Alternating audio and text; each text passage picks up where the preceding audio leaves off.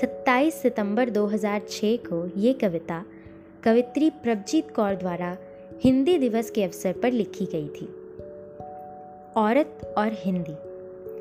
मुझे औरत और हिंदी एक जैसी लगती हैं। मुझे औरत और हिंदी एक जैसी लगती हैं। दोनों ही अपने देश में अस्तित्व को तरसती हैं। मुझे औरत और हिंदी एक जैसी लगती हैं। दोनों ही अपने देश में अस्तित्व को तरसती हैं। बेशक इन्हें अपनाने की तलब सी भी खटकती है।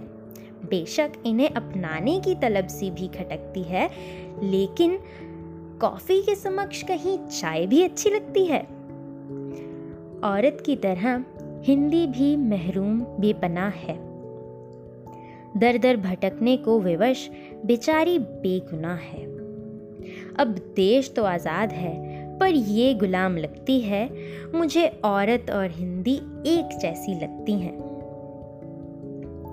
आज़ादी के समय जो इस अंग्रेज़ी को बसाया था, आज़ादी के समय जो इस अंग्रेज़ी को बसाया था, हिंदी की बहन कह के इस सौतन को घर बिठाया था। दफ्तर की शान बनते बनते ये घरों में भी छासी गई। दफ्तर की शान बनते बनते ये घरों में भी छासी गई। घरवाली को निकाल यहाँ अपना घर बना सी गई। दफ्तर की शान बनते बनते ये घरों में भी छासी गई। घरवाली को निकाल यहाँ अपना घर बना सी गई। अब तो बेगानी यहाँ अपनी और अपनी बेगानी लगती है। मुझे औरत और हिंदी एक जैसी लगती हैं।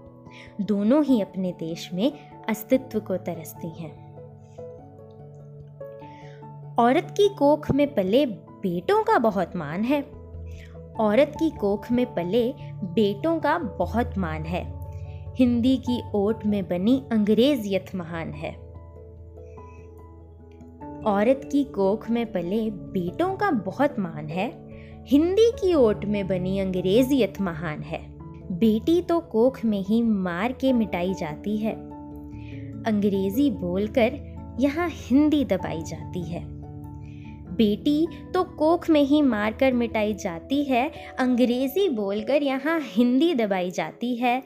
बिन बेटियों के सृष्टि एक पहिया गाड़ी लगती है, मुझे औरत और हिंदी एक जैसी लगती है। औरत में जो बेटों को खोजते हैं, वो अनजान है। औरत में जो बेटों को खोजते हैं, वो अनजान है। बेटी का अंश तो केवल पिता में ही विद्यमान है।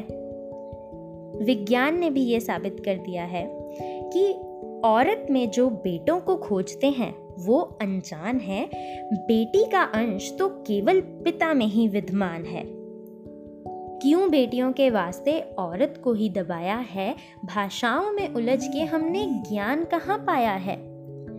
तो ऐसी अज्ञानता में गौ गंगा मातृभाषा पूजना बेईमानी लगती है। मुझे औरत और हिंदी एक जैसी लगती हैं। दोनों ही अपने देश में अस्तित्व को तरसती हैं। जो आँख ना खुली तो ये सीता सी हर ली जाएगी। जो आँख ना खुली तो ये सीता सी हर ली जाएगी।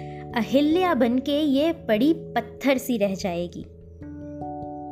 अब कल्पना की सोच सी ऊँची इसे उठाना है और विश्व सिंहासन पे अब हिंदी को ही बिठाना है। डंके की चोट पर ये दास्तां सुनानी लगती है, मुझे औरत और हिंदी एक जैसी लगती हैं। दोनों ही अपने देश में अस्तित्व को तरसती हैं। मुझे औरत और हिंदी एक जैसी लगती हैं। मुझे औरत और हिंदी एक जैसी लगती हैं।